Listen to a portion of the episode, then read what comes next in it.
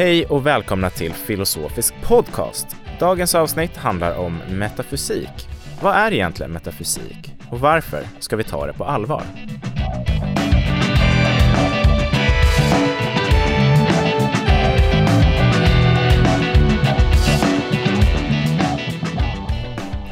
Våra gäster idag är Anna-Sofia Morin, professor i filosofi vid Göteborgs universitet och Matti Eklund, professor i filosofi vid Uppsala universitet.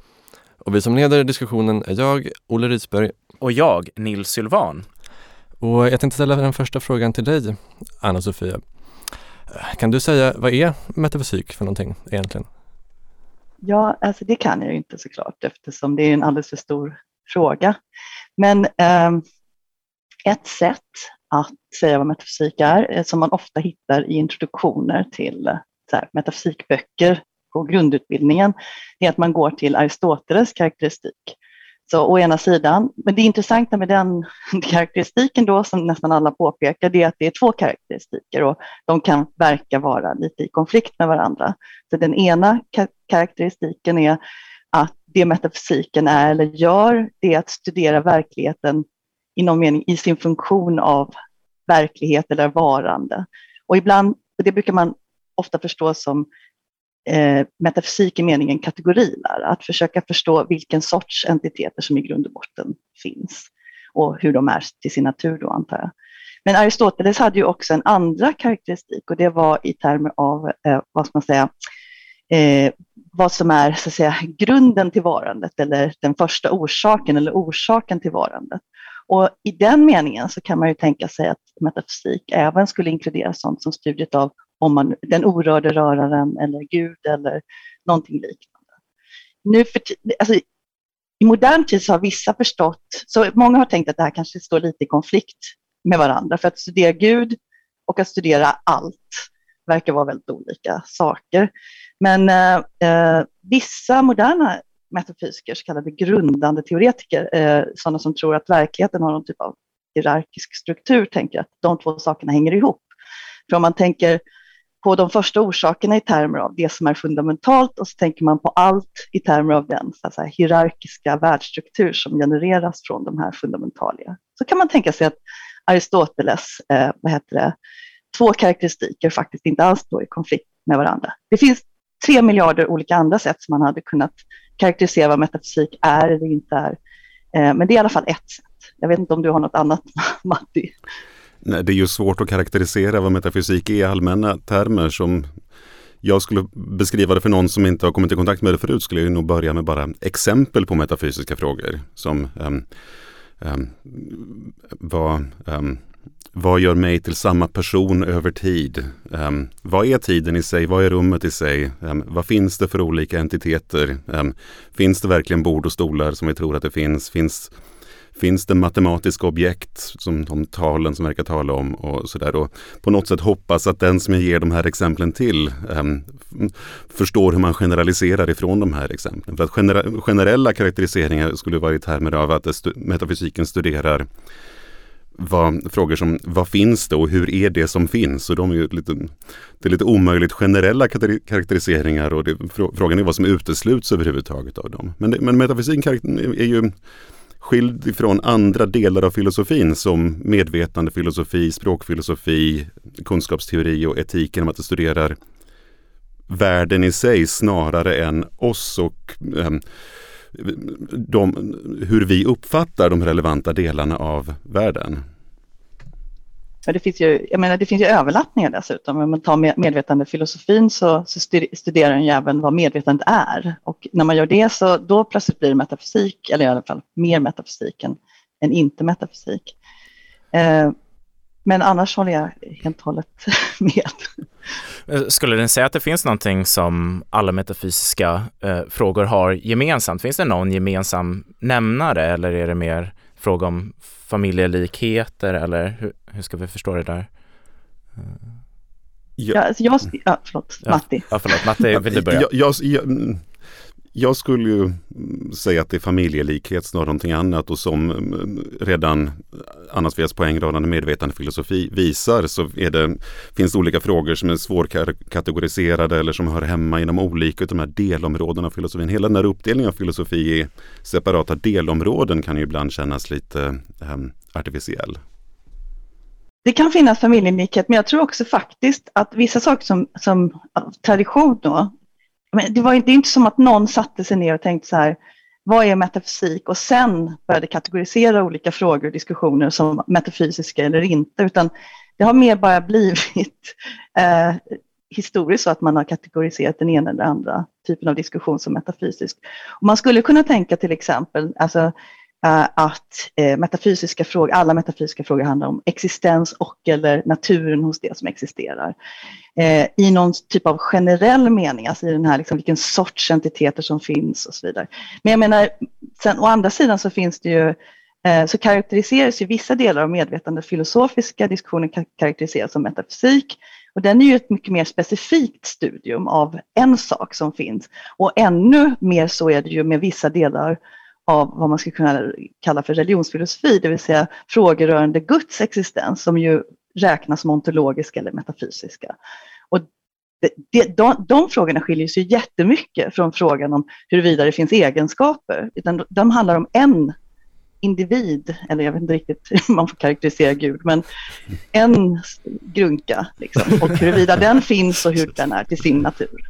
Um, så det, jag tror verkligen att Eh, jag vet ju vad jag, vad jag gärna vill ta upp i en grundutbildning, liksom i, en grundkurs i metafysik och då kanske inte till exempel Guds existens finns med där, medan någon annan som har en annan idé om vad som är de mest intressanta delarna av det som har karaktäriserats eller fått namnet metafysik, vad som ska ingå då, och då kanske de har med det snarare. Så jag, tror, jag, jag vet inte, det finns ju delmängder som har mycket gemensamt med varandra och sen finns det liksom de här familjelikheterna då dessutom.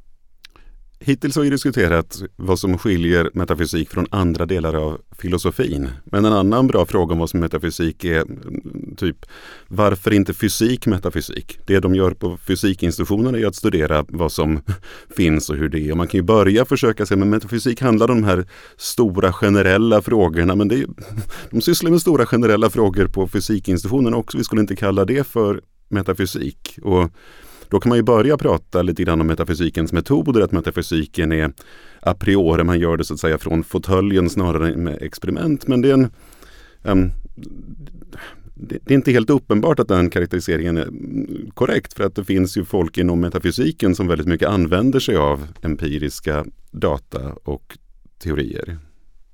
Ja, jag menar om man tänker liksom just den här frågan om naturvetenskapernas relation till metafysiken och om de gör metafysiken obsolet, det är ju en ganska stor diskussion. Eh, men om man tänker på metafysiken i den här meningen av studiet av det varande i sin funktion av varande som kategorilära, så skulle man åtminstone kunna säga detta, att liksom säga att eh, fysiken kommer fram till att i grund och botten så finns det de här fälten och de har de här fysiska egenskaperna.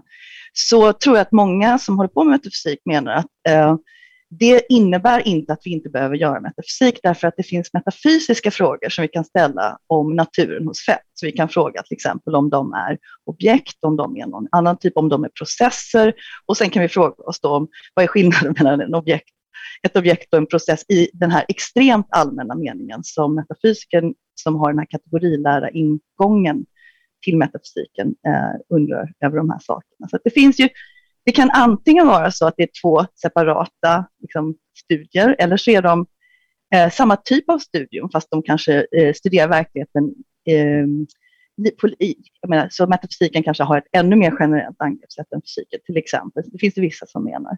Det finns mass, det, jag tycker de frågorna är väldigt intressanta, de frågorna om hur, hur metafysiken gränsar mot naturvetenskaperna. I synnerhet som metafysiker idag ju väldigt gärna vill alltså inte vill motsäga eh, naturvetenskapen, gärna vill ta, ta input från, eh, de vill vara vetenskapligt adekvata helt enkelt och gärna ligga ganska nära naturvetenskaperna.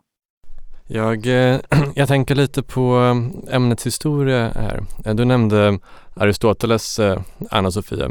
När i historien började man studera metafysik egentligen? Var det vid Aristoteles eller var det tidigare än så? Jag vill ju säga att det är de allra första filosoferna inom den västerländska filosofin som när Thales hävdar att allt är vatten. Det är en väldigt bra metafysisk teori. Den är generell, den har att göra med vad det finns för kategorier och så, sådär. Är det en bra metafysisk teori? Det är den väl inte utifrån vad vi vet idag, men det finns ju poänger med den som att man, man tänker med alla de här sakerna som finns och som på något sätt kan sådär, beblandas med varandra och interagera med varandra. De måste ha någon um, någon slags gemensam natur. Och då kan man välja någonting som vi tycker att vi ser mycket av i världen och vatten är inte den dummaste hypotesen man kan komma upp med.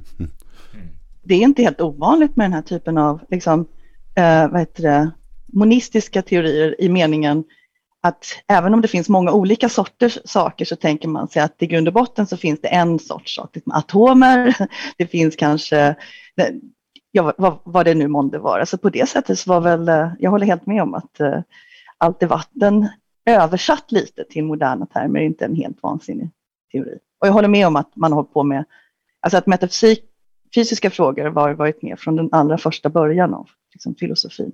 Det är liksom lite grann i kärnan av många frågeställningar. Många frågeställningar utgår från liksom, idéer vi har om vad som finns och sen vill vi förstå eh, de sakerna som vi tror finns ur en rad olika perspektiv. Liksom. Kanske vi vill veta, hur kan vi veta någonting om de här sakerna som finns? Eller eh, hur kan vi prata om de här sakerna som verkar finnas och så vidare.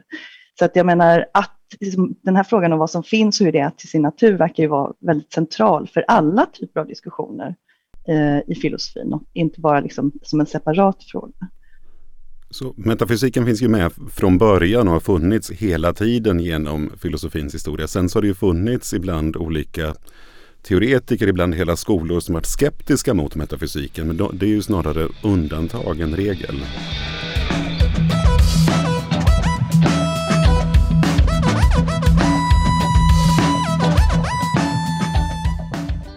Ska vi återvända till eh, metafysikens metoder? Ja. Eh, ja, men låt oss göra det. Och vi var inne tidigare på eh, skillnaden mellan fysik och metafysik och hur de förhåller sig till varandra. Men jag undrar om man kan säga någonting om hur man eh, går tillväga när man försöker besvara eh, metafysiska frågor och hur det skiljer sig åt från det sätt på vilka man försöker besvara fysiska frågor eller frågor om fysik. Hur skiljer sig, säg naturvetenskaps personens arbetsmetoder från metafysikerns arbetsmetoder. Anna-Sofia, vill du börja säga någonting om det? Alltså, det finns ju genom tiderna och även nu så tror jag det finns olika skolor rörande hur man bör liksom, närma sig de metafysiska frågorna. Så man kan ha till exempel Vissa eh, har ett ganska starkt fokus på hur vi begreppsliggör verkligheten och hur språket ser ut. Försöker analysera det för att dra slutsatser om hur världen är. Eh, men andra kanske har ett mindre fokus på, på, på den sidan. En skola skulle jag säga, och det är liksom en typ av eh, skola som, som, eh, som jag tycker är intressant och som jag finner attraktiv, är inte alls särskilt olik skulle jag vilja säga då. Liksom det, hur den jobbar är inte så himla olikt hur en fysiker jobbar, speciellt inte någon som håller på med sån här grundläggande fysik. Eh, och det är någon sorts typ av empirism eh, blandat med inference to the best explanation, det vill säga en typ av eh, filosoferande där man eh, tar eh, den empiriska input som vi får, alltså vår, hur, hur verkligheten tycks oss helt enkelt, både i vardagen men också enligt vetenskaperna. Man tar den evidensen på mycket stort allvar och betraktar metafysikerns uppdrag som eh, det att liksom, på ett systematiskt sätt kunna förklara varför saker och ting tycks på det här sättet genom att ge en teori om hur saker, vad som finns när saker och ting tycks på det här sättet. Där den teorin naturligtvis då kan, kan se väldigt mycket annorlunda ut än hur saker och ting tycks. Det här är en typ av empiristisk metafysik som då skiljer sig från den här rationalistiska metafysiken som var ganska populär under en period där man, där man snarare bortsåg från den som sinnenas evidens och formulerade sina teorier helt baserat på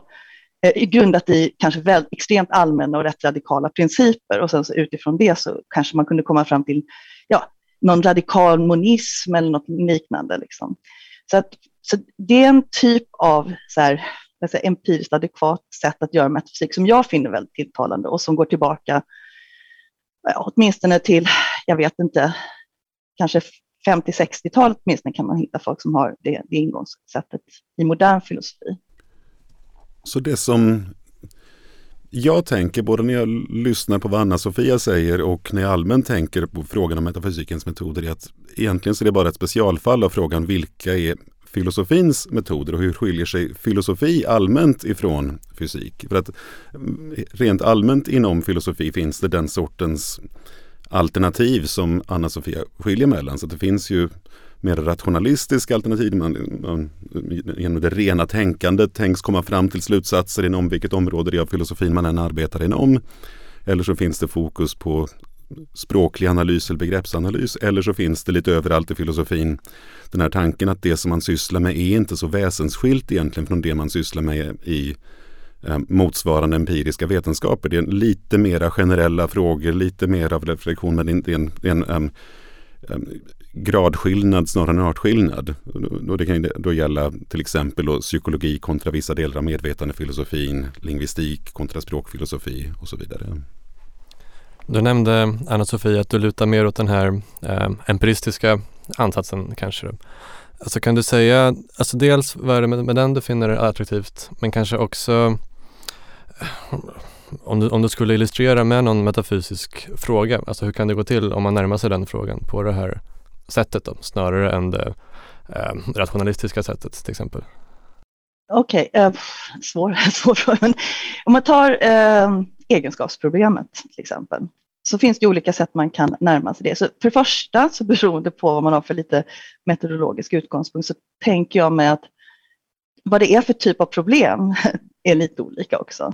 Så att, eh, jag menar, om man har ett väldigt språkligt eh, utgångs, en väldigt språklig, språkfokuserad utgångspunkt så skulle det kunna vara så i liksom extremfallet åtminstone, att man har en teori om meningsfullheten hos vissa påståenden där eh, man kanske till exempel har en idé om, det är inte så många som har det idag, men att, att om det finns ett, ett predikat i en sann sats så, så behöver det peka ut någonting i världen för att den ska vara liksom sann och meningsfull, den satsen.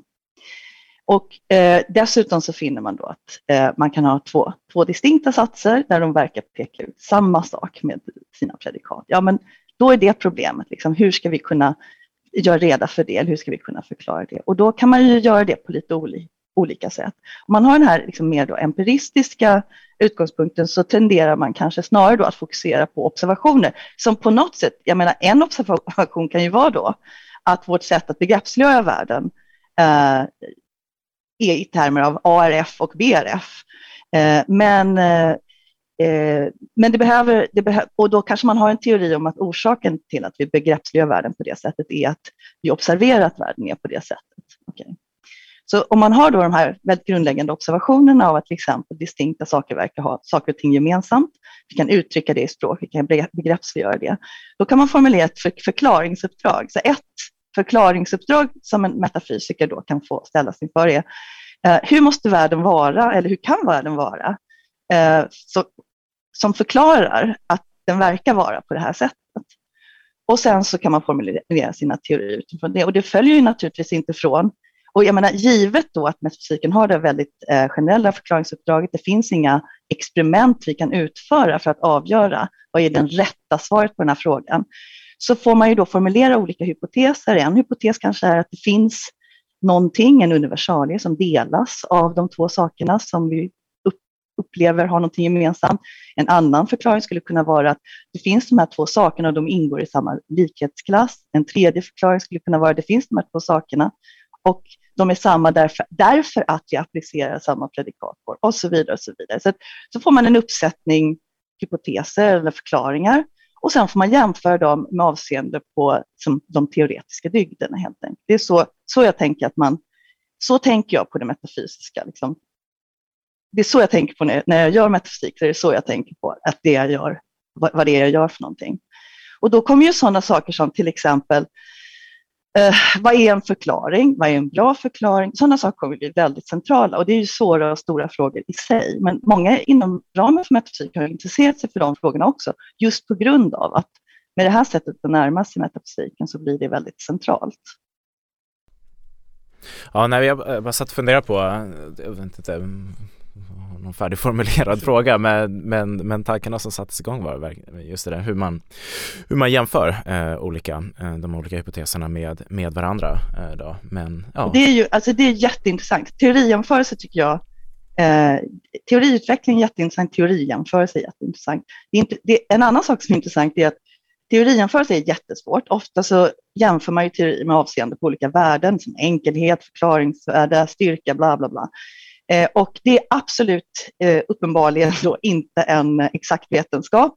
Det är också så att liksom, vilka värden som man värdesätter högst så att säga, kan variera mellan olika, olika teoretiker. Och det, en sak som blir extra svår då är ju naturligtvis att eh, kombinationer av de här värden eller virtues eh, kan ju liksom, det kan ställa till det. Eh, men det intressanta tycker jag är att det finns ju ingenting som talar för att det bara är i metafysiken man har de här problemen, utan det, det gäller ju typ i alla vetenskaper. Så i slutändan så är det ju inte så, eh, om man har två teorier om samma fenomen, där man har liksom en viss empirisk evidens och så finns det två sätt att förklara eller systematisera den evidensen. Då, kan, då finns det ju inget empiriskt sätt ens då, för, ens för de som sysslar med empirisk vetenskap, att bestämma. att Just i det, ögonblicket med den kunskap man har åtminstone, så är evidensen, man har en uppsättning evidens och så har man två förklaringar. Så att, eh, så att eh, den, alla vetenskaper innehåller ju på det här sättet någon typ av a priori, a priori-del. Och eh, det är bara det att inom metafysik så kanske den, eh, och inom filosofin i allmänhet så blir ju den delen lite större naturligtvis det är många olika påståenden som man kan nog hålla med om en del och inte andra. Och så, men, så jag, jag håller med om att den här empiristiska metodologin i metafysik är um, någonting som många tycker är attraktivt och jag tycker själv att det är attraktivt. Sen så tycker jag att det finns problem med den. Jag tycker att det är ganska ofta som, så att säga, när, man, när man frågar en metafysiker vad är, det, vad är det du gör? Så kan man få den här sortens förklaring och sen när man tittar på hur ser det faktiskt ut i praktiken så är det lite oklart hur, eh, eh, hur, hur empiriskt det faktiskt är. Det är en, en sak. Och sen, sen ser jag ju, även om jag själv också tycker att den här metodologin är attraktiv, så är jag väl kanske lite, lite mer oroad än vad Anna-Sofia är rörande de här skillnaderna som ändå finns mellan å ena sidan metafysiken och allmänt filosofin och den andra sidan fysiken. Att den här um, problemet med att inte kunna um, bestämma sig för en förklaring över en annan på, på basis av experiment och observation är ett stort problem och att det då går det i och för sig att hänvisa till de här andra teoretiska dygderna. Men det, det är ju problematiskt. Dels på sätt som redan Anna-Sofia pratade om men också för att det är svårare att tillämpa de olika teoretiska dygderna i fallet med metafysiska teorier. Så ta, ta dygden enkelhet. Vad är det för en teori, teori att vara enklare än en annan? Det finns stora problem med det här för att en teoris enkelhet verkar till viss del bero på i vilket språk den är formulerad. Då kommer frågan om vad är, vad är, det rätt, vad är rätt sorts språk? Och i det empiriska fallet så har man svar på det här. Man kan säga att med de enkla um, det rätta sortens språk, den rätta sortens språk är det som har enkla uttryck som står för rätt sorts saker i världen. Och vilka är rätt sorts saker i världen? Jo, där, där kommer den empiriska vetenskapen till hjälp. Ehm, men att förklara enkelhet på det här sättet i specialfallet metafysik blir mycket svårare. Det håller jag helt och hållet med om. Eh, det är bara, jag tycker att sånt är roligt. Alltså ofta när jag ja, ja. metafysik så tycker jag ju, alltså för det första så, så är jag lite så här, jag är lite intresserad av vad du tycker om det Matti, men vad är det vi gör? Alltså vad är det vi strävar efter?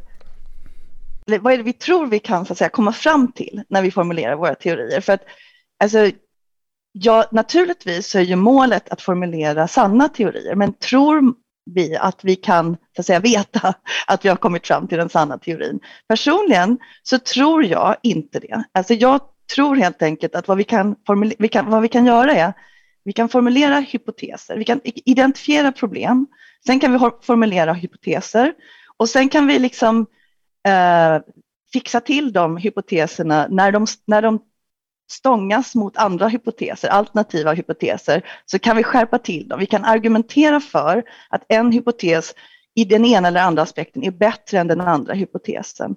Eh, och, eh, men, men det är så långt som jag... Sen kommer vi ju inte kunna ta den här hypotesen och så att säga jämföra den med det som den ska vara en hypotes om. Så att vi kan ju inte veta om, den, om hypotesen är sann. Och jag tycker att det kan ofta vara så att det finns mer än en hypotes som är ömsesidigt uteslutande som är kanske lika intressanta. Eh, så att jag menar mycket metafysiken är ju, handlar ju om att utveckla de här hypoteserna. Alltså teoriutveckling är på det sättet lite intressantare än vem har rätt? Eh, för det vet fasen om man kan, man kan ta reda på. Och på vägen då så är man ju tvungen att stångas med de här problemen. Vad betyder det eh, att för en eh, metafysisk teori vara enkel? Varför är det bra ens en gång? Det är faktiskt en av de frågorna som jag jag har ställt mig många gånger. Vad innebär det att ha ett högt förklaringsvärde? Vad är det som ska förklaras? Massa, alla, massa sådana här metafrågor och det är många som diskuterar det inom metafysiken och det gör, tycker jag då, metafysiken väldigt, väldigt rolig och väldigt spännande och väldigt intressant. Det här relaterar till stora frågor om vad, vad, vad är det som vi strävar efter och bör sträva efter inom filosofin? Vad, vad, vad är framsteg inom filosofin? Och för, för alla som tänker sig att filosofin är lik en vetenskap i den meningen att framsteg är att komma fram till ny kunskap så finns ju den här möjliga lite svåra frågan att besvara. Vad är det, vad är det för framsteg vi faktiskt har gjort? Och, um, och det, det, är en genuint svår fråga men till, till viss del tycker jag att ett bra svar på den frågan att även ifall vi inte har kommit fram till några kategoriska svar på frågor så har vi just kommit fram till den sortens till, till slutsatser på formen av att um, ja, om, om man vill tro på en teori av det här slaget till att börja med um, så är det den här teorin snarare än den här andra som man bör, som man bör tro på. Och det är liksom, i, i många fall så är det, så är det, um, så är det gott nog. Um, sen en annan fråga är ju om i vilken utsträckning som man kan verkligen på ett ansvarsfullt sätt tro att det som man själv hävdar är sant. För att det finns ju den här oenigheten mellan experter inom fältet. Om jag då har i någon mening min egna metafysiska teori och jag är väl medveten om att det finns många andra smarta personer som har studerat det här väldigt noggrant och har väldigt annorlunda åsikter hur är det då för mig fortfarande ansvarsfullt att tro på just min teori? Jag vet inte om det är ansvarsfullt att tro på sin egen teori. För jag, det här är en fråga jag ofta får. När jag skrev min avhandling så valde jag min titel på avhandlingen väldigt, väldigt noga. Den heter If Tropes och den har precis den här hypotetiska ingången där den säger så här, om vet, det finns den här typen av grejer, liksom, hur, hur måste, bör de vara till sin natur? Mm. Och sen Två sekunder senare så var jag tropteoretiker och jag gick på, jag blev inbjuden överallt. Alla sa till mig, du som tror på troper. Och jag tänkte så här, men det är ingen religion. Alltså, det här är ju någon typ av vetenskap. Alltså, jag betraktar filosofi som vetenskap, även om det är en liten annorlunda sorts vetenskap. Och lika lite som jag tycker att man ska tro på vetenskap, alltså man ska inte tro, man ska, man ska ha goda skäl för att liksom eh, tycka att en teori är värd att uh, hålla fast vid, att, ut, att liksom utveckla vidare. Men man ska alltid vara medveten om att liksom, uh, det, det, är inte alls det är inte säkert att den är sann bara för att den är bra. Liksom, för att det är så, så teorier fungerar. Så att, uh, jag antar att man aldrig är rättfärdigad att liksom, så här, tro i någon så stark mening på sina teorier. Men man bör ju ha skäl för varför man ändå på något sätt fortsätter att utveckla ett visst sätt att tänka på Eh, ett visst problem eller att lösa ett visst problem. Jag vet inte om det, det kanske är precis vad du sa Matti, jag tror det. Ja, nej, jag, jag, tror inte att vi, vi är oeniga rörande, rörande det här. Jag tänker ju som du, att, men ibland så är det så att folk diskuterar det här med att publicera artiklar som så att om man, om man argumenterar i en viss artikel för att P så har man en slags moralisk ehm, plikt att faktiskt tro på P. Och det, det undrar jag om det verkligen är så. Det handlar snarare om att man tycker att men den här påståendet P i någon mening tillräckligt värt att föra fram. Att, att, någon bör försvara det. Om ingen annan vill försvara P så får jag göra det. Och att hålla på och säga, jag vet inte om jag tror på det här. Det är lite grann som att börja den här roliga anekdoten som man ska berätta med att säga, jag vet inte om det här är sant eller inte. Det är bara liksom onödigt och tråkigt att lägga till det där i början. Jag vet inte om det där är sant eller inte. Men det man, ska, man ska börja så här, om det är sant att bla, så. Det är så man ska vara. Om, det är, det är, liksom, det, är det, the operative word här. Vi vet inte om, men om. Vi måste veta vad som händer. Jag menar, jag tycker så här, filosoferande i allmänhet också handlar ju väldigt mycket om att uh, det finns en fråga och så finns det en uppsättning svar. Och för att vi ska kunna välja mellan de svaren så måste vi först veta vad det betyder. Alltså vad innebär det att välja det här svaret? För det är inte bara det att du väljer det här svaret. Det svar du väljer kommer ju få konsekvenser för andra frågor och för andra svar.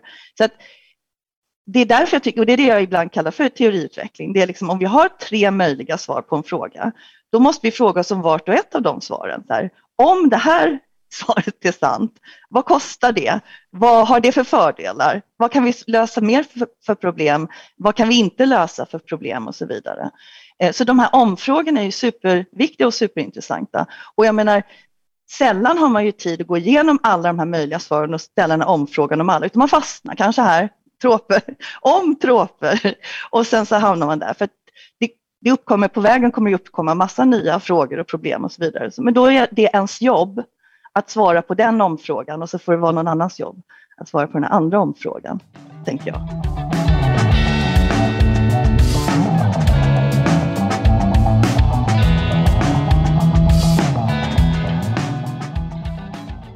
Jag, jag undrar en sak, eh, nu när vi ändå är inne på eh, att tala om konsekvenser av olika metafysiska eh, teorier. Vad har, kan metafysiska teorier ha några eh, praktiska konsekvenser för oss i vardagen till exempel? Kan svaret på en metafysisk fråga, om det svaret är A, kan det ha någon slags praktisk relevans för oss i vardagen snarare än om svaret är B eller C eller D?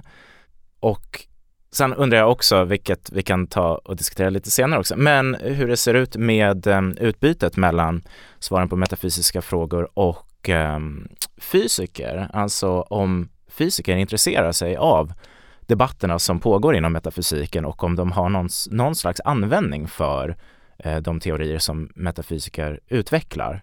Ja, så när du började ställa frågan tänkte jag nej, det har väl inga praktiska konsekvenser. Men, ja, det, det, är ju klart att det har det, att en del, en del metafysiska frågor har det på ett väldigt uppenbart sätt. Som frågan om um, frågan om vi har fri vilja och sådär kan, liksom, men man har olika uppfattningar, men, men tanken är att ba, bara om vi har fri vilja så är vi moraliskt ansvariga för våra handlingar och det i sin tur är förstås en väldigt viktig praktisk fråga. Sen frågor om um, frågor om Guds existens och Guds natur kan förstås också ha praktiska konsekvenser om man tänker sig att det implicerar en moral på något sätt. och så där. Det är ju um, uppenbara frågor. Sen, sen finns det andra delar av metafysiken där det är lite svårare egentligen att um, så, ta, ta, ett exempel på en fråga som jag varit intresserad av. Så man kan nog tänka sig att frågan om um, personlig identitet har praktiska konsekvenser. Att hur um, hur jag bör tänka om vissa personer som existerade i det förflutna och existerar i framtiden beror på om jag är identisk med dem eller inte. Är jag identisk med de här personerna så betyder det att jag har speciell anledning att bry mig, bry mig om dem, så att säga. Ehm, och, men där, där har jag själv diskuterat den här frågan och väl på olika sätt försökt liksom ställa till problem för den här tanken. Jag tänker, men den är, jo, vi har anledning att bry oss om saker och ting i det förflutna och i framtiden och det finns fakta om vem i det förflutna och vem i framtiden jag är identisk med. Men de här, är, de här frågorna är ganska separata så att här har vi en metafysisk fråga som kan verka som att den har praktiska konsekvenser men där min egna ståndpunkt har varit att den har inte det egentligen. Och på vilka grunder har du den ståndpunkten? Oj, det var en bra, bra fråga. Önskar jag kom ihåg på vilka grunder jag hade den ståndpunkten.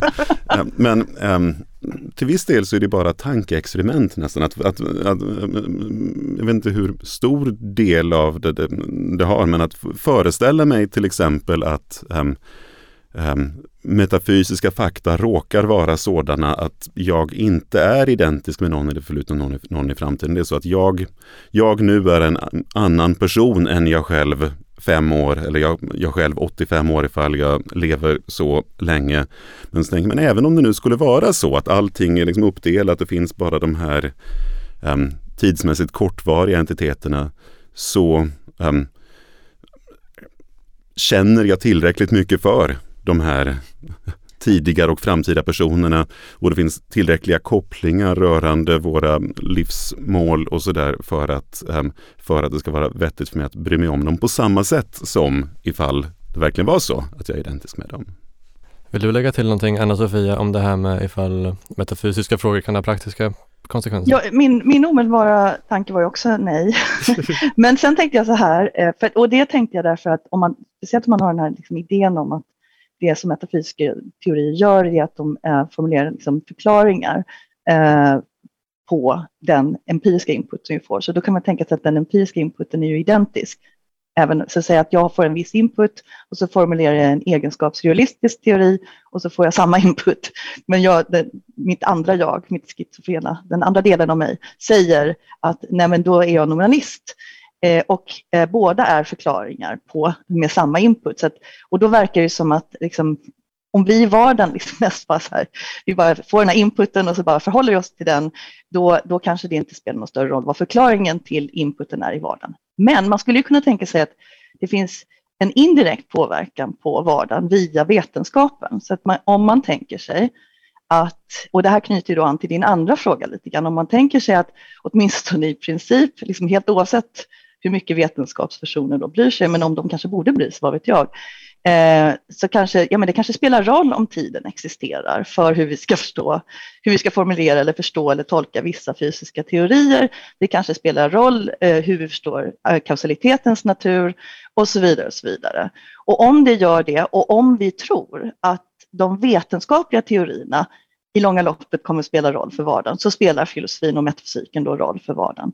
Och jag menar, om man går till andra liksom lite mer lite eh, vetenskap på lite högre nivåer, som säger socialvetenskap, och så tänker man sig att vissa frågor rörande den so sociala verkligheten är metafysiska frågor. Så de till exempel kanske handlar om eh, in, i, i, kraft av vad en, en komplex social institution existerar så kanske det spelar roll om jag har en sån individualistisk syn där, där sociala institutioner de existerar i kraft av individer och deras trosföreställningar och viljor eller om jag har en annan typ av position. Eh, för att om jag vill ändra på en social institution så är det bra för mig om jag förstår hur de är konstituerade. Så att jag säger inte att det här de facto händer, men i princip så tycks det mig som att metafysiska frågeställningar i så fall borde kunna ha eh, någon typ av inverkan på eller nytta för eh, hur vi förstår liksom, saker i vardagen och inom vetenskap. Har du någon uppfattning om hur eh, aktiva fysiker ser på eh, metafysikers eh, arbete och deras teorier och deras resultat? Finns det, finns det samarbeten och hur, hur, är, hur är så att säga alltså jag, statusen? Jag är, jag är inte en det finns ju något, det finns en kategori av metafysiker som heter vetenskapsmetafysiker och det, jag, jag, känner ganska många sådana och det finns de som är mer eller mindre vetenskapsmetafysiker eller vetenskapsfilosofer. Och bland dessa så finns det ju definitivt filosofer som har bakgrund till exempel inom fysik eller ja, inom någon vetenskap. Så de kommer med dubbla kompetenser så att säga till ämnet. Eh, sen exakt hur mycket liksom Eh, det, det, den andra frågan kan jag inte svara på, för att jag är ju inte vetenskapsmetafysiker. Jag har ingen bakgrund i den här typen av hårda vetenskaper. Eh, men jag, jag inbillar mig att när, med avseende på vissa frågor så åtminstone så finns det någon typ av utbyte. Och i vilket fall som helst så finns det personer som har bakgrund till exempel inom fysik som jobbar som filosofer också. Sen vet jag inte, det, jag vet, jag vet inte, du kanske vet bättre än jag vet inte mycket om det, jag, bara utifrån min egna personliga erfarenhet. Jag, jag råkar haft mer att göra med, ehm, med logiker och matematiker än med fysiker. Delvis bara personliga skäl, men delvis på grund av vilka delar av filosofin jag är intresserad av. Och min bild på basis av hur, jag, hur de talar om vad de gör när de sysslar med matematik är ju att matematiker ganska ofta, teoretiska matematiker har ganska ofta um, filosofiska idéer om vad det är de sysslar med. Sen tycker jag som filosof att de här filosofiska idéerna inte, in, inte alltid känns så genomtänkta. Att det kan vara att, att det är ofta att det de sysslar med är bara någon slags um, fiktion av något, av något slag eller bara en uppfinning. Och det, och det tycker jag verkar som en konstig uppfattning givet att men vad, vilken roll spelar då bevis och sådär om man tänker att det här bara är en att det här bara är en fiktion och sådär. så, all, allmänt rörande, rörande metafysik och andra delar av filosofin så uppfattar det som att sådana som är verksamma inom andra vetenskaper, andra ämnen på universitetet har ofta mer eller mindre uttalade ståndpunkter rörande de här filosofiska frågorna. Och sen så varierar det i vilken utsträckning de faktiskt har försökt tänka igenom de här ståndpunkterna, i vilken utsträckning det är någonting som är, är bara deras spontana, lite ogenomtänkta reaktion på vad som diskuteras.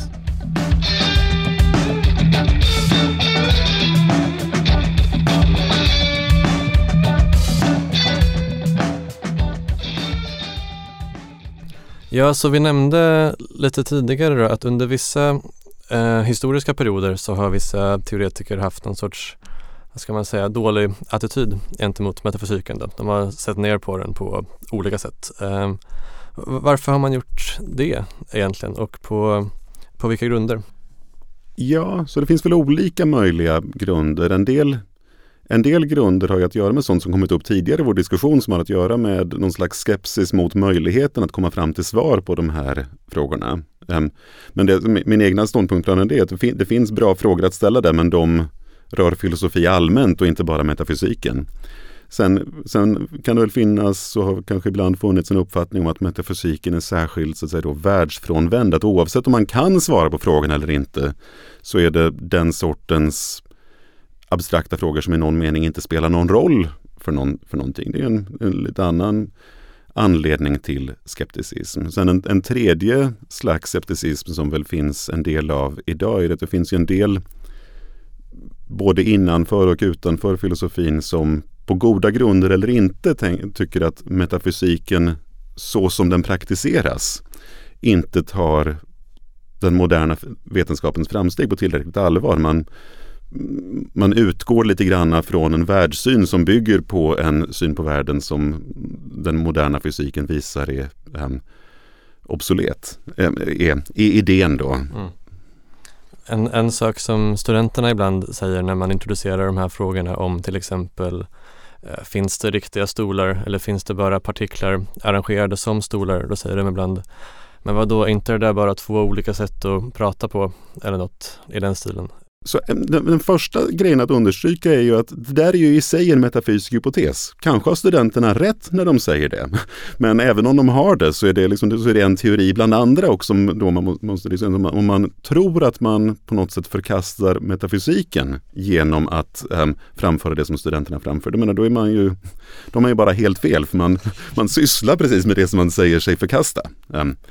Sen en annan sak alltså, är ju det här att det finns ju olika sorts metafysiska frågor. Och jag tänker just, just frågan vad är relationen mellan en vardaglig entitet som ett bord och uppsättningen av de partiklar som bordet består av. Just den sortens frågor är så att säga då, för den som är benägen att tycka att metafysik är löjligt kan den sortens frågor låta alldeles, alldeles extra löjliga och då um, någonting man är extra benägen att, att nämna om man vill förlöjliga metafysiken. Och i, och i princip i alla fall skulle man ju kunna tycka att men just den där sortens metafysiska frågor, det är lite det är lite dumma frågor att på att ägna sitt liv åt. Men det finns fortfarande andra metafysiska frågor som är, um, som är mer värda att studera.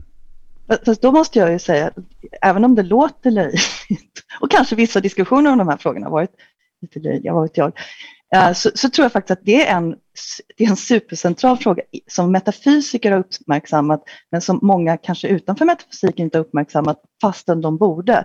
Vilket handlar om relationen, vad det är för typ av relation som finns. Säg att du har någonting som har en komplex natur eller som har delar Eh, och du går med på det och det gör ju alla. Det är liksom de som säger att kunskap är sann, rättfärdigad tro går med på det, de som säger och så vidare. Eh, vad den relationen är vi har visat sig vara väldigt svårt. Det är en väldigt svår fråga att besvara har det visat sig.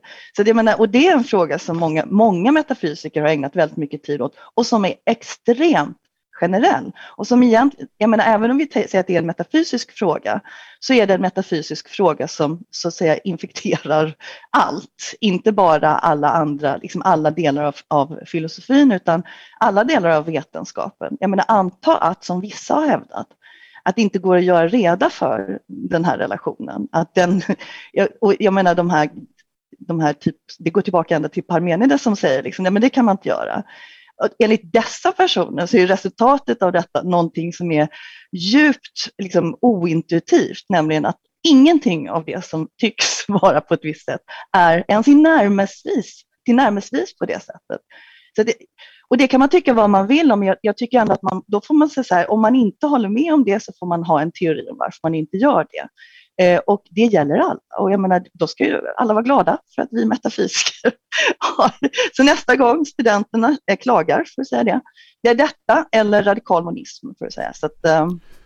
eh... Jag tycker att det som Anna-Sofia säger illustrerar ju två stycken relaterade saker. Det, det ena är ju att de här, de här specifika frågorna, är du verkligen intresserad av if, verkligen ifall det finns bord eller liksom exakt vilka, vilka delar av pälsen är del av katten och sådär.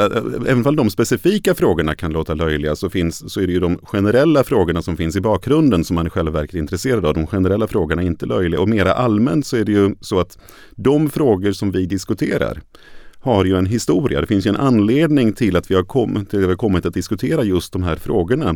Och om man bara tittar på liksom, den allra senaste artikeln i diskussionen så kan man ju liksom undra, vad, vad är det här? Varför, va, hur kan en vuxen människa så att lägga ner tid och energi på det här? Men om man känner till varför man kom till den här frågan till att börja med, då kan det börja verka mycket vettigare med en gång. Jag menar, metafysisk diskussion har ju precis samma problem som alltså idag som alla andra grenar av filosofin, att ibland kan det bli lite navelskådande och ibland så är det kanske till och med så att människor som är involverade i vissa diskussioner har förlorat liksom, skälet till varför man diskuterar de här sakerna. Liksom, det har försvunnit ut ur sikte så att säga. Men jag menar, det betyder ju inte att det inte finns där.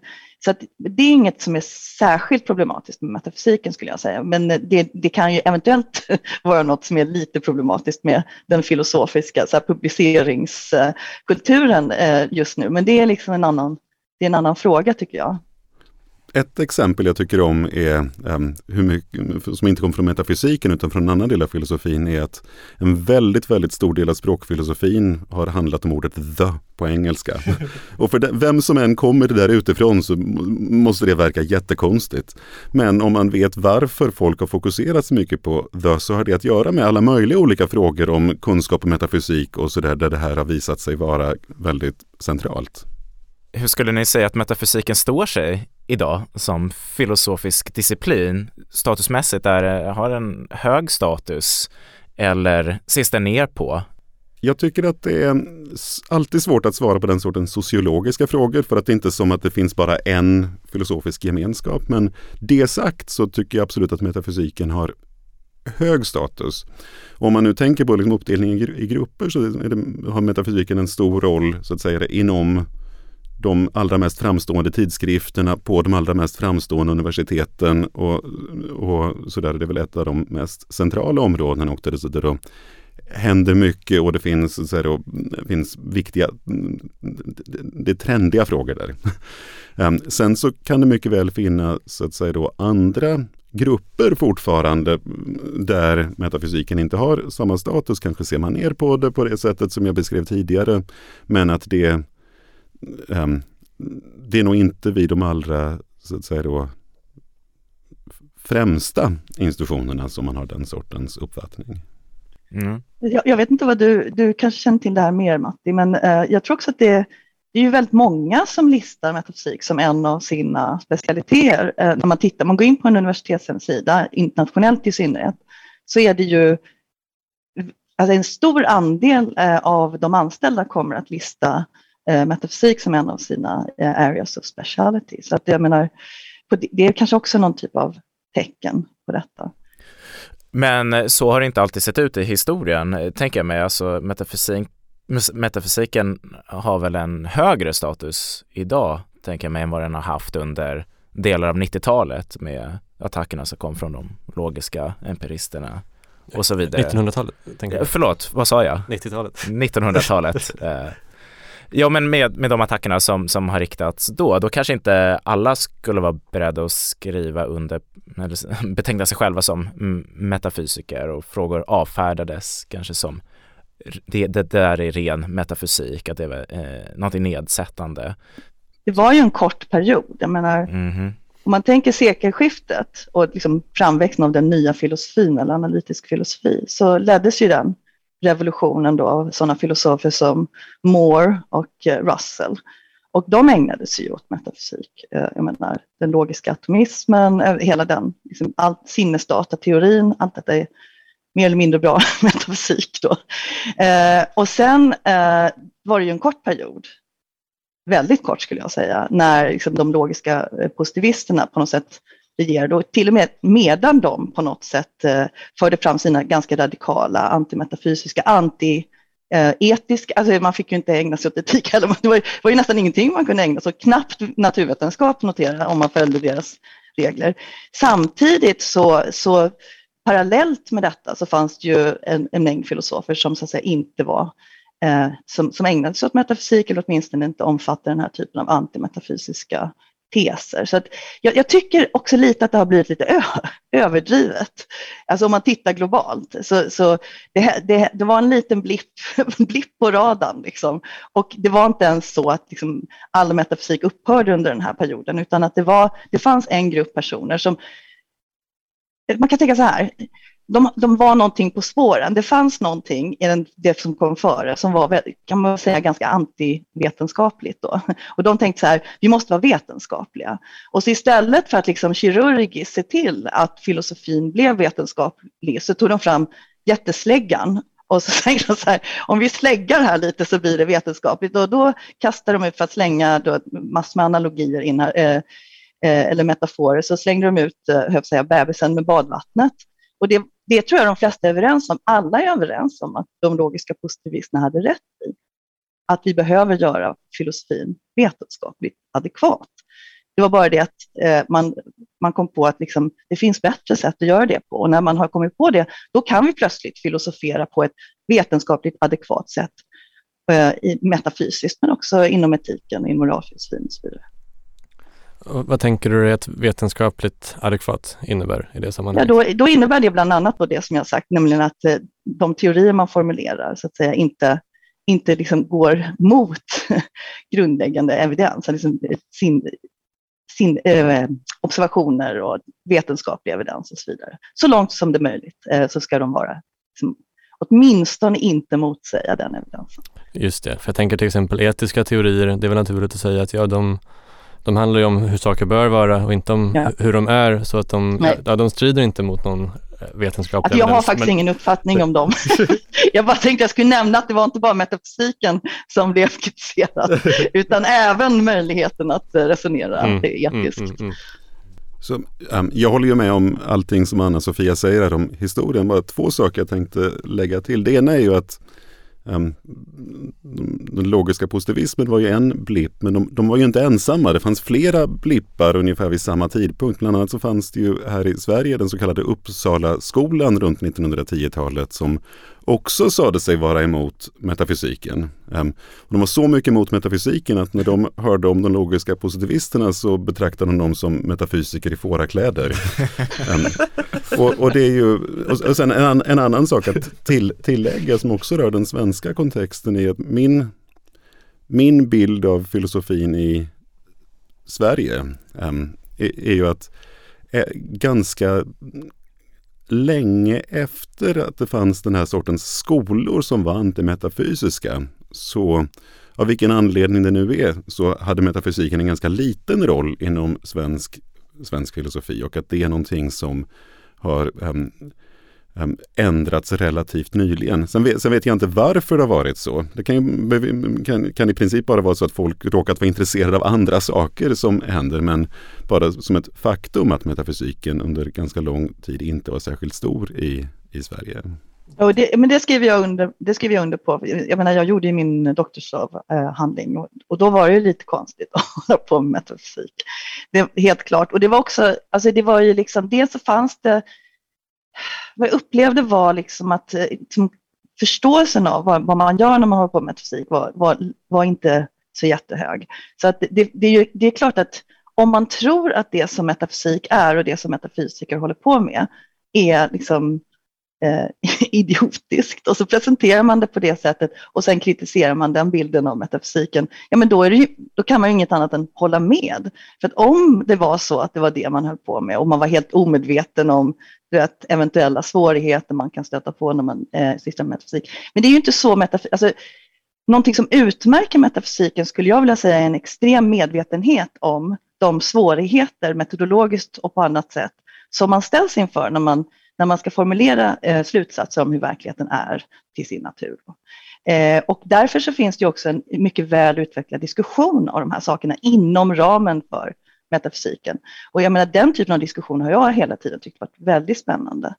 Men jag menar det är ju en typ av diskussion som man, bör, man borde åtminstone i princip hitta inom alla grenar av filosofin. Precis som Matti har sagt flera gånger, alltså de här svårigheterna, de här utmaningarna är ju inte unika för metafysiken, utan de är kanske då en typ av utmaningar som man ställs inför när man eh, ägnar sig åt något som är helt och hållet icke-empiriskt, helt enkelt ett icke-empiriskt studium av verkligheten.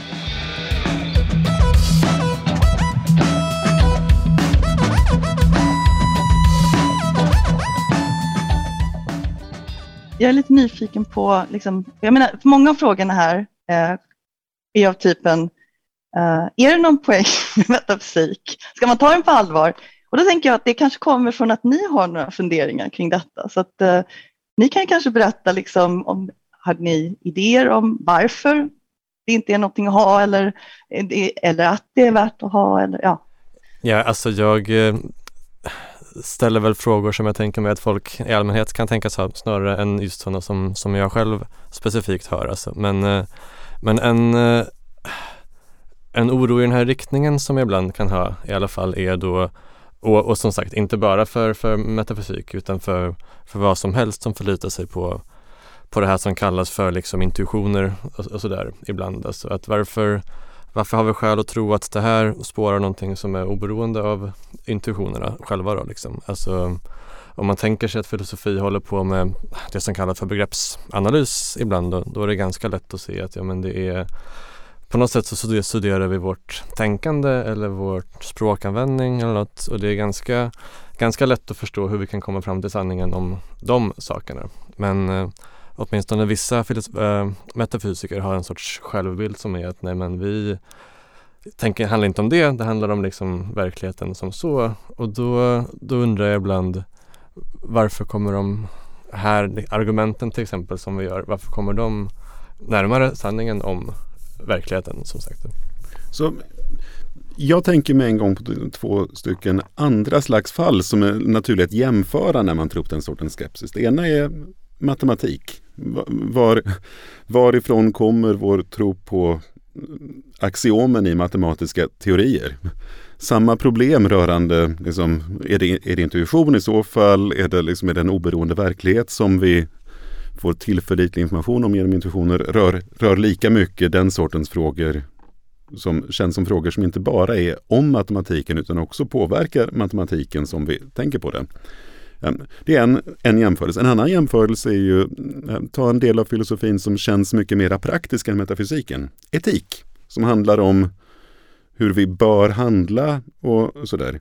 Det finns ju där finns ju precis samma svårigheter. Att vi förlitar oss på intuitionen, ehm, tycks det i alla fall. Men metodfrågan är ju, den känns nästan ännu mer dramatisk i det fallet för att Medan man som metafysiker kan säga någonting som låter ganska rimligt om hur det här är likt vetenskapen och vi bara generaliserar. Så den, den sortens resonemang känns lite mindre övertygande i etiken. Men visst, man kan prata om att psykologin lär oss en del och sådär, men det finns fortfarande, verkar det som, ett ganska stort steg från att lära oss om hur vi faktiskt fungerar och sådär till hur vi bör handla. Jag, jag skulle bara vilja tillägga en sak om intuitioner, för att jag är inte alls så säker på att eh, liksom, argument från intuitioner är särskilt centralt i metafysisk, metafysiska diskussioner. Jag menar, man hittar ofta när folk eh, hänvisar till intuitioner så är det i samband med att man formulerar tankeexperiment. Men tankeexperiment är inte särskilt vanliga i eh, Eh, i, i, i metafysik, i alla fall långt ifrån lika vanliga som i etiken eller i, säg medvetandefilosofin, även om medvetandefilosofin är ju delvis metafysisk. Utan snarare så är det ju många som gör som så att de de, eh, eh, de identifierar någon typ av liksom, data, så här, sanningar, som, vi, som tanken är, de kanske är som någon sorts intuitioner, men de är extremt o, eh, alltså svåra att inte hålla med om. Det kan vara av typen, det finns mer än en sak, eh, mer än en sak kan ha någonting, två saker kan ha någonting gemensamt, extremt generella, liksom common sense truth. Eh, och sen argumenterar man utifrån det. Så att jag, vill också, jag vill lite grann ifrågasätta den här idén om att eh, metafysiker i allmänhet argumenterar från tankeexperiment. Jag är själv extremt skeptisk till argumenterande från tankeexperiment och från intuitioner som de ska då, är tänkta att generera. Och därför försöker jag nästan alltid när jag håller på med metafysik att inte resonera eh, allt för mycket på det sättet. Men tankeexperiment finns ju som sagt var överallt, även inom metafysiken, även inom kunskapsteorin. När man ska ta reda på vad kunskap är så kanske man pekar på att det där är uppenbarligen kunskap, det känns så i mitt hjärta. Det där är uppenbarligen inte kunskap. Och så säger någon annan, nej men det där är uppenbarligen kunskap och, det där, och så vidare.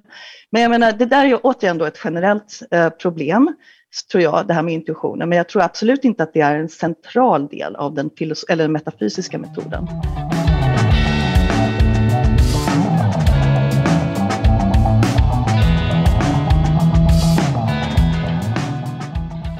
Då börjar vi närma oss slutet av det här avsnittet och eh, som vanligt så tänkte vi be våra gäster att eh, komma med någon slags eh, filosofisk rekommendation. Någonting som de skulle vilja tipsa eh, lyssnarna om som har med filosofi att göra då. Eh, så jag vänder mig först till dig Matti. Vad skulle du vilja rekommendera? Jag har nog tre olika saker jag skulle vilja nämna. Dels bara några exempel på metafysik i praktiken, in action så att säga. Och det är ju, um, dels um, Anna-Sofias bok som hon nämnde tidigare, If Tropes, ett väldigt bra exempel på den sortens, um, på den sortens metafysik och även David Lewis on the plurality of worlds från mitten av 80-talet där Lewis argumenterar för idén att det finns många olika konkreta världar som är um, Ehm, som inte är relaterade till varandra rumsligt och tidsligt och det inte finns orsak-verkan-relationer mellan de här världarna och sådär och argumentera för den här väldigt radikala hypotesen på mer, mycket mer övertygande sätt än vad man skulle tro. Och det är ett typiskt exempel på den sortens metafysik som man äm, ägnat sig åt. Sen en mera nylig bok är äm, Um, en bok av David Chalmers som just har kommit ut, Reality Plus, um, där Chalmers diskuterar virtuell verklighet och frågar sig om, de, om virtuell verklighet är verklig till exempel. Han diskuterar mycket annat än metafysik där också men den här metafysiska frågan är väldigt central i, um, i boken och han diskuterar på ett väldigt engagerande sätt. Ja, jag har två tips. Det första tipset är om man är intresserad av liksom vad den här typen av empiristisk metafysik. För vissa kanske det här är någon typ av contradictio in adjecto, det är det inte. Det är min eh, så skulle man kunna gå tillbaka till en av källorna som jag ser det och nyligen har det getts ut, hans samlade verk har getts ut eh, och det är flera texter där som är eh, opublicerade sedan tidigare och det är Donald Williams eller DC Williams samlade verk och den boken heter The Elements uh, and Patterns of Being och den är uh, redigerad av Anthony Fisher. Och uh, Williams han var en filosof som, som verkade han föddes 1899 och dog 1983 och han var faktiskt en av de som kämpade på som den här empiristiskt lagda metafysikerna var även när de logiska positivisterna härjade. Så han stod emot eh, och så småningom, han, han lär ha inspirerat bland annat David Lewis, David Armstrong, viktiga liksom, personer inom metafysiken. Så det kan jag rekommendera. Och det andra jag vill säga någonting om då, eh, och det här är inte bara för att återgälda den tidigare, den tidigare rekommendationen, det andra jag vill rekommendera är Matti Eklunds eh, senaste bok Choosing Normative Concepts. Och det roliga med den är ju att den är kanske inte då direkt i metafysik, men den är ett exempel på någonting som, som jag tycker, eh, nämligen att eh, ibland så behöver metafysiker hoppa in i vissa debatter och liksom ge sina eh, metafysiska perspektiv på dem på grund av att det, man har kompetenser som behövs. Och det här är ju en bok i vad man bäst karaktäriserade, antar jag, med som metaetik. Är det en korrekt karaktäristik? Jo då. Ja. Men eh, där Matte gör en, en, en, en eh, fantastisk insats. Så Choosing Normative Concepts av Matti Eklund. Läs den. Stort tack till er, Matti och Ja, Anna-Sofia. Tack så hemskt mycket. Tack, själva. Tack till er, Eh, tack, Matti. Anna-Sofia. Ja, jättekul. Filosofisk podcast görs av Filosofisk tidskrift tillsammans med bokförlaget Thales. Podden tar nu sommarlov och vi kommer tillbaka igen till hösten. Hoppas vi hörs då. Hej då! Hej då!